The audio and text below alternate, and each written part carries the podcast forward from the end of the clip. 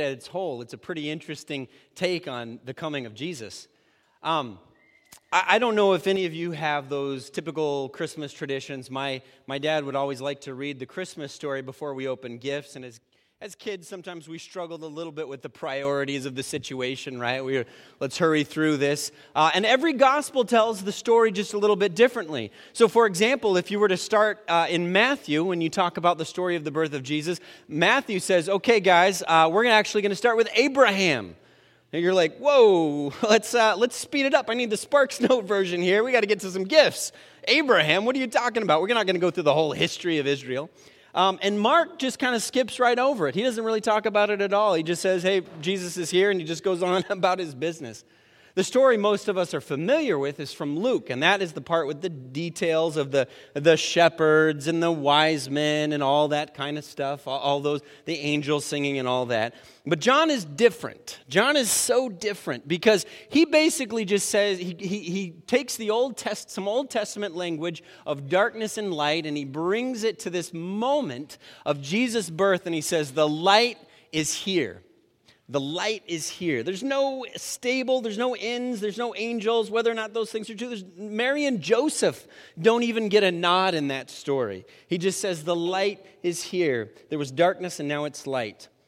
He he talks about this in a few different places in that first chapter that I want to look at. Um, first of all, in verse in verse four, he says, in him was life, and that life was the light of all mankind. And then in verse five, he says, the light shines in the darkness, and the darkness has not overcome it. And then verse nine, he says, the true life that gives light to everyone was coming to the world. Now you see this language echoed in the Old Testament in the book of Isaiah, chapter nine, verse two, where he says, the people walking in darkness have seen a great light. And it's later in that same chapter that we get that that, that wonderful Father, Emmanuel, uh, these names of Jesus that we sing about and think about uh, during this season. It's that same chapter, but the light, the people walking in darkness have seen a great light. Now, that may not mean much to us. It may not do much for us. It may not like make much of an impression on our minds, much of an impression on our brains, but I just want you to kind of understand a little bit what it might have meant to people who were hearing that for the first time. When I was uh, when I was a kid, I, I got excited about Christmas, and, and really what excited me was my family coming. I'm kind of very social by nature, and so I enjoyed seeing particularly my cousins uh, coming for Christmas. And so every once in a while, you know, often we'd go there, we'd go to Grandma's house, but every once in a while my cousins would come to our house. And I remember one year in particular, they were coming, they would make a drive, they lived about eight hours away, uh, and I was too young to really have any concept of when to actually start anticipating their arrival. So I woke up in the morning way too early, like excited that they were going to be here. And then I would go out to the living room, and I'd look out the living room windows, seeing if I could see them come up the driveway yet. And so I'd wait there, wait there, wait there. I mean, I'm hours too early for this, but I would be waiting, like, just imagine little Patrick with his face pressed up against the glass, so excited for his cousins to come. And then it dawned on me, all I could see from this vantage point was the driveway.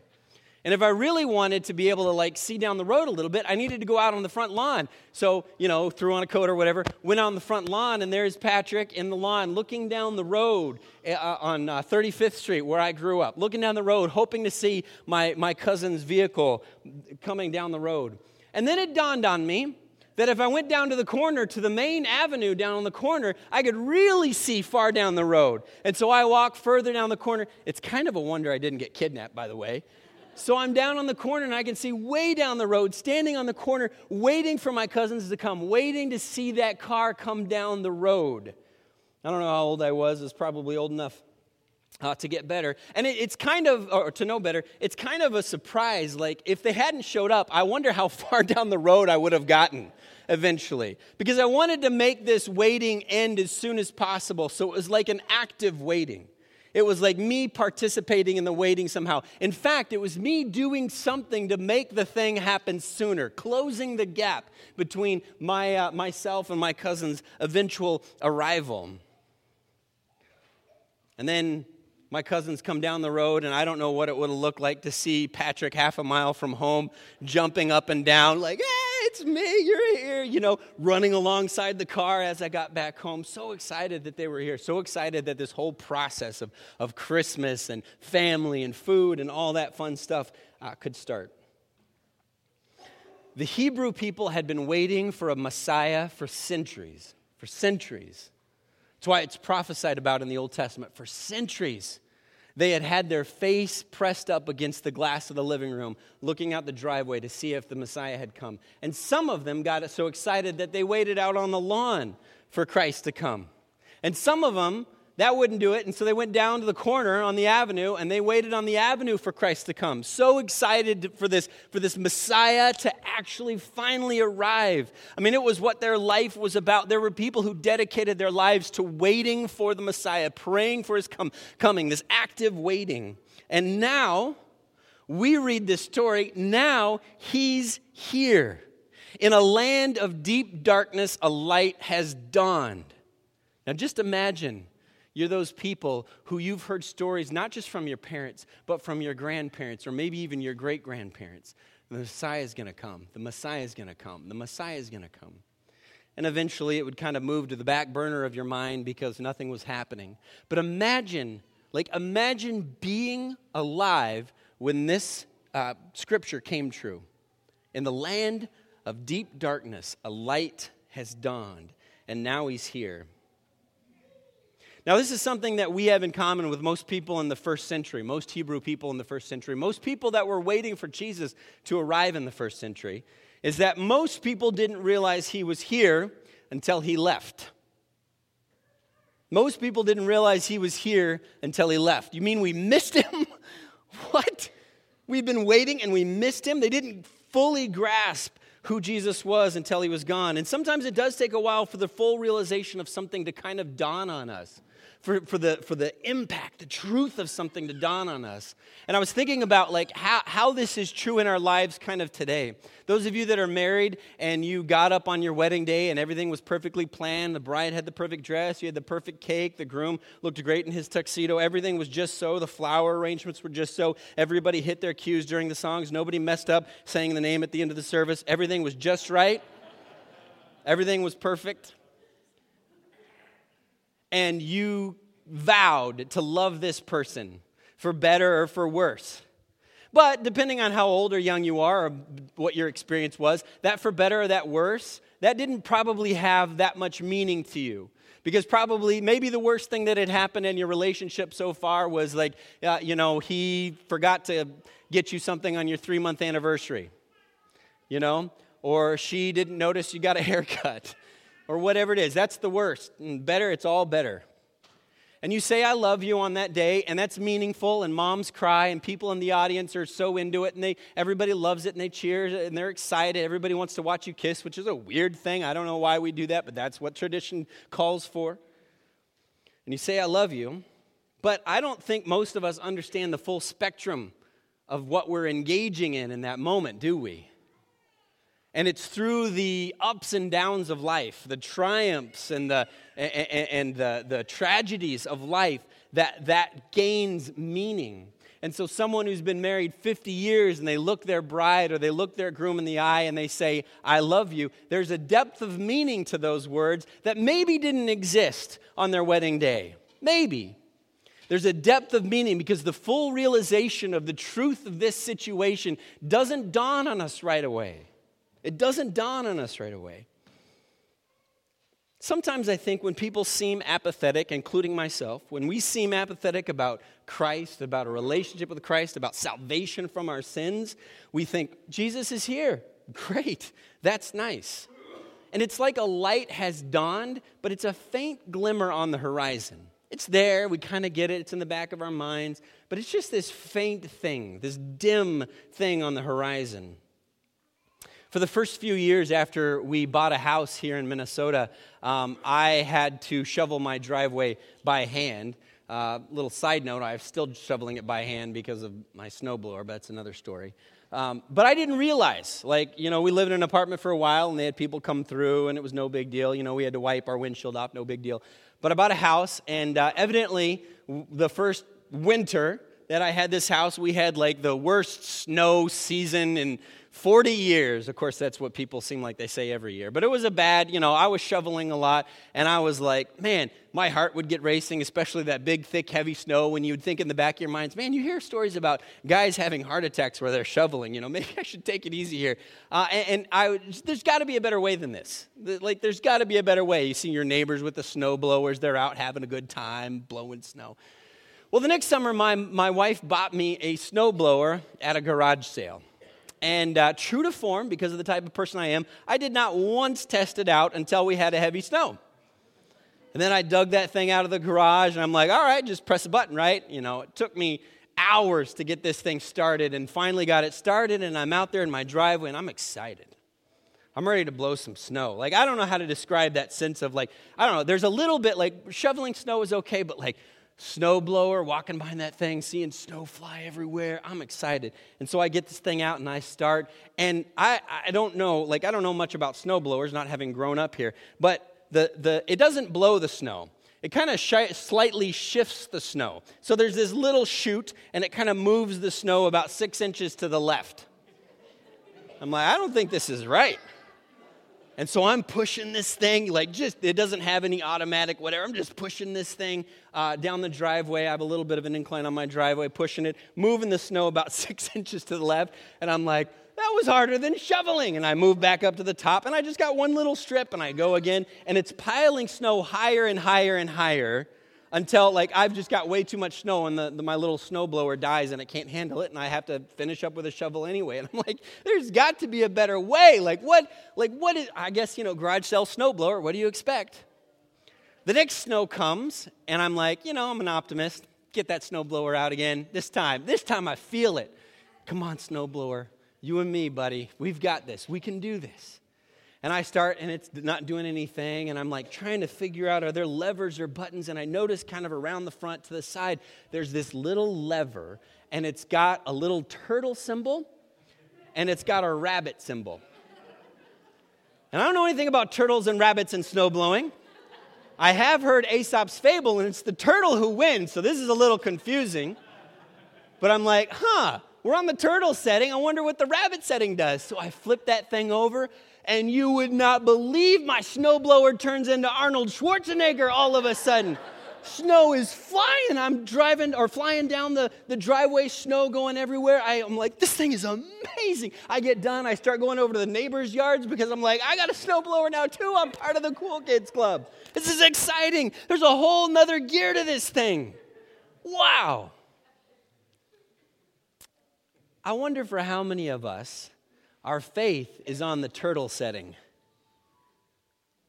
And we're just kind of like going along, and it's just not working. We're chugging along, and it's okay.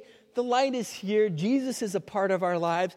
But it's just this faint glimmer. There's no power. There's no substance to it. But I want you to know this morning that there is another gear to your faith that you probably haven't tried yet. There is a rabbit setting to your faith that you got to tap into. Jesus is here. He is here to change the world, but he is here to change your life. And if he hasn't changed your life, then it's because you're working with the wrong setting.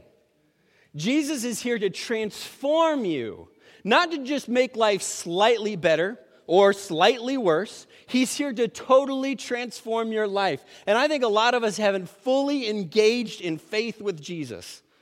I think G- we know Jesus is here, but he's that faint glimmer on the horizon. A light has dawned. There is a whole nother gear to your faith.